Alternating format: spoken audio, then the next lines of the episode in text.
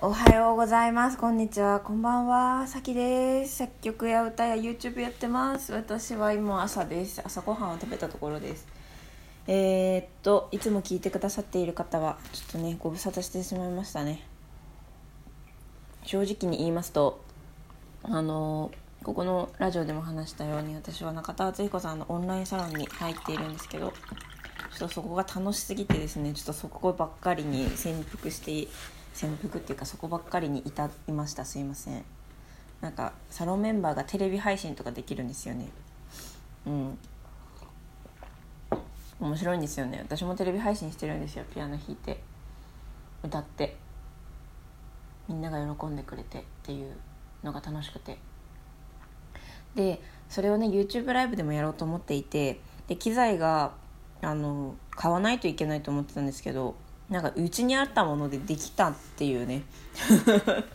だからね今日ちょっとそれをより、まあ、ちゃんとできるように準備をしてみてテストとかもしてみてできるようになったら YouTube ライブをねぜひしたいと思っているのでその時にはぜひ来てくださいね。えっとね何をやるかというとなんか好きな曲書いてもらってそれを瞬時に歌ったりとかあとはねもう一個はなんか言葉とかお題を書いてもらってそれで私が即興で歌い続けるっていう。私が即興で歌ってるとこにまた違うコメントが来てそのコメントも拾うみたいななんかそういうねそう拾いつつ拾いつつというかそれを歌詞にした即興の歌を歌い続けるという配信をねしたいと思っています。どうなるか分かんないけどとりあえずやってみたいと思っています。なのでもしあのそれ見たいっていう人は私の YouTube のチャンネル登録をしてそして通知が来るようにねあのチャンネル登録の横にあるベルをタップしてもらってですねなんかそれが言えてるような絵になるようにしておいてくださいねそしたら通知来ますのでまあもちろんあのー、通知します通知ってから事前に報告すると思うんですけどうん、一応通知オンにしておいてください。えそしてね、まあ、Twitter とかもチェックしておくと良いかと思いますよ。よろしくお願いします。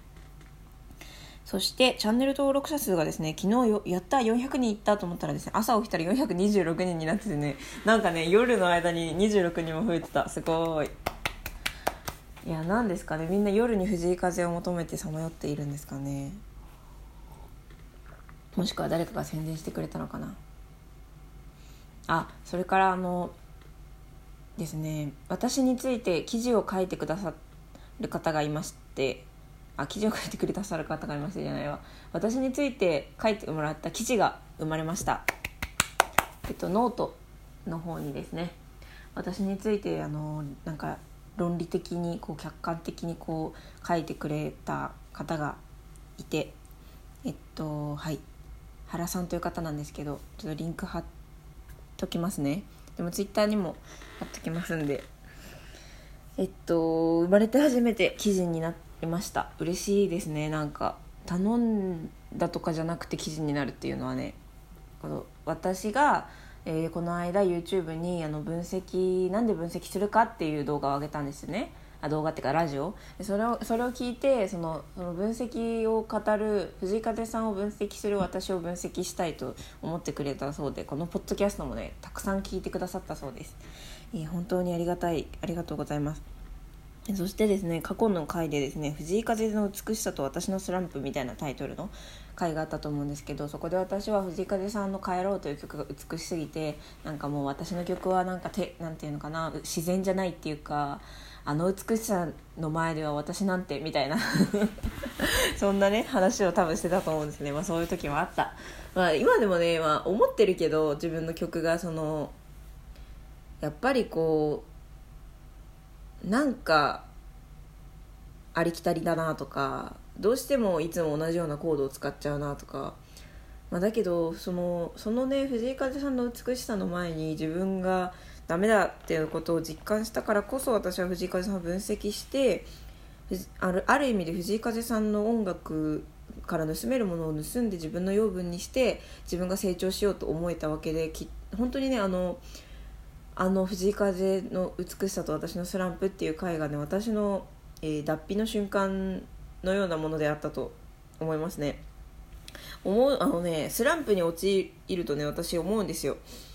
あの少年漫画をねめっちゃ読んでた時じゃない少年漫画がアニメ化したやつをめっちゃ見ていた時期があったんですね。黒子のバスケとか、まあ、ワンピースとかも好きだけどえー、っとねなんだっけ配給とかいろいろ。でそこでね思ったのはねどの作品もあのね必ずね主人公がね圧倒的な敵の前にね俺は弱いってなる時がある。そしてその後に修行期が入るんですね。修行期が入って修行が終わったら強くなってるっていうね。ワンピースでもね2年間のねありましたよね。だからね自分がスランプになったらねその少年漫画の鉄則を思い出すんですよね。今私巨大な敵の前に弱いってなっている。そしてここから修行期になってそこから私は進化するんだとね思うようになってね。だから本当少年漫画見まくってよかったなと思ってますね。ありがとうございます小田栄一郎先生。ねジョジョとかもねそうだよね。あの波紋の修行してたし。そうなんです。順風満帆に行ったらむしろ楽しくない。うん、修行して強くなるからいいんですね。強くなるっていうのはちょっと違うかもしれないけど音楽で言うと。だけど藤井風さんのことを分析することによってなんかあの私あの分析動画でいろいろ喋ってますけどあれ自分でもともと知ってたことじゃないですからね全然。なんか分析しながら気づいていったり勉強になっていったりだから一番勉強になってるのは私なのでねあれはね。そう。なんかそんなこと考えたことなかったことも分析することによってあこういう言い方したら伝わるなとか考えていく中で自分の中でも整理がついていくみたいな感じなので音楽の知識がない方に向けてお話しすることが自分の勉強にもなってるんですよねすごく。いろんな言い方を考えたりしてるので。だからねありがとうございます。本当に見てくださる方々。全てに、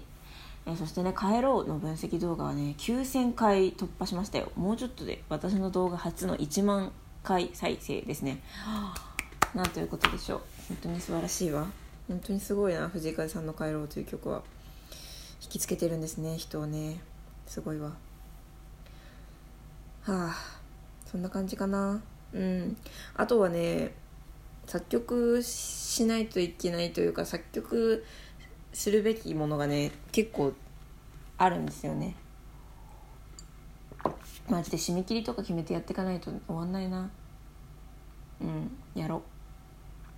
依頼を受けている曲が2つとそれから、えー、以前私ブレイキングボ以前じゃないわ今もやってるんだけどブレイキングボーダーズっていうプロジェクトをやっていましてそこでクラウドファンディングで作曲しますっていうのでリターンで買っていただいた曲が3曲ありますのでそちらもやるんですけどその中の1曲があのねある、えー、スポーツ選手に向けた曲スポーツ選手の応援歌みたいな曲を依頼されていてえー、そのスポーツ選手は私の知り合いなんですけど、えー、その方にですね私はあの緊張や不安との向き合い方をテーマにした曲を書きたいなと思っていて、まあ、あとプレッシャーとかねなんかっていうのもその緊張や不安ってどういうふうに対処したら一番うまくいくかっていうのが研究結果が出てるんですよね。まあメンタリスト DAIGO さんの動画を見て知ったんですけどなんかいや緊張してない落ち着け落ち着けっていうのは間違っていて緊張しているということは認めつつ捉え方を変えるっていうのが正しくてっていうのもその緊張してるってつまり何かっていうと、まあ、心臓がバクバクするですよね。まずね。それは要は心臓がバクバクするのは何でかってことなんですよ。だって人間ってね進化して生き残るために進化してきてるわけじゃないですか。で無駄なことが無駄なねな緊張が自分のために害を及ぼすならなんかそこはこうなんかね捨てて進化するわけじゃないですかきっとねだけどその中でも緊張するのはなぜかというとそれをうまく使えばいいパフォーマンスができるからなんですよねでその緊張して心臓がバクバクするというのはつまり心臓がバクバクするというのは全身に血流を巡らせてるってことだからその全身に血をねこうよし今頑張り時だとあの体活発になれよみたいなことを体が勝手にやってくれてるわけですよ。ね、これが逆に緊張しないでねリラックスしてたらなんかふわって言ってふわってやられちゃいますよねあの野生の場所で考えたら。だからここは今頑張るところだぞっていうのを教えてくれて っていうねこの見方として捉えるということをですね。それが一番大事みたいです。あとはまあえー、っと緊張するとなんか周りの周りにどう思われてるかなとか周りの何かどうでもいいことが気になったりしませんかね。そういうふうにあの周りの情報が目に入りやすくなるとかそういう周りがよく見えるようになるっていうこともありますね。それから集中力が研ぎ澄まされるとか。そういうふうにですね緊張は実はいいことがたくさんあってそういう緊張が自分にどういういいことを、えー、起こそうとしてくれているのかっていうところにフォーカスすることが、えー、緊張との正しい向き合い方付き合い方ということなので私はそれをですねあの忘れないようにというか体にそういう考え方を染みつ染み込ませるような音楽を作りたいと思っていてそれはそのスポーツ選手の方のために作るんだけどだけど緊張や不安に、えー、悩む全ての人に、えー、具体的に役に立つような音楽になるんじゃないかなと思っていてそれがねちょっと楽しみですね今。やりたいですね。だから今日機材をやって作曲もやりたいけどあとそうだえっとね大学の卒業制作で作った「ILOVEYOU の訳し方」という作品がありましてそちらをの動画がもうすぐ完成するのでそちらもアップしたいですね。うん。これはねあの歌じゃないんですけどねあのパフォーマンス作品みたいな感じですかね。空間を作る感じ。まあぜひね見てください。あれは私のある種ある意味でのえなんかある意味でのというかなんか初めてねあ私の作品できたってなったような曲で初めて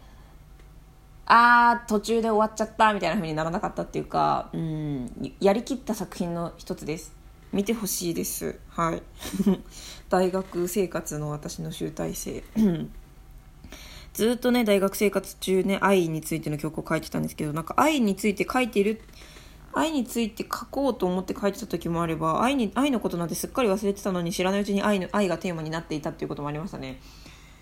なんかもうね愛についてなんかなんか音楽作ろうとしたら愛についてになっちゃうっていうねそれが私の私の作曲人生ですね。はい。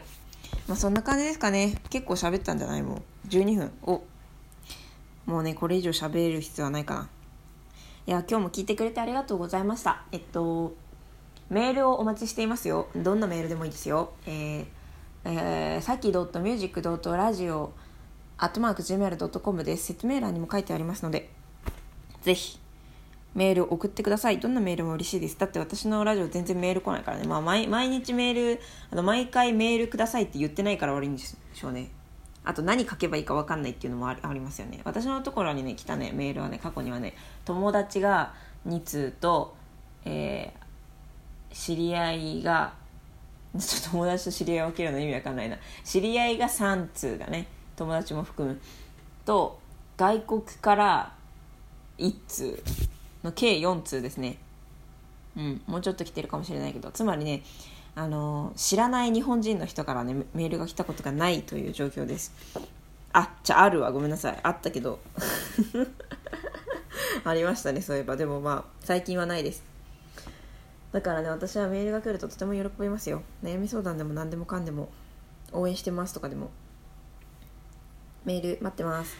それじゃあ今日も良い一日をお過ごしください。またね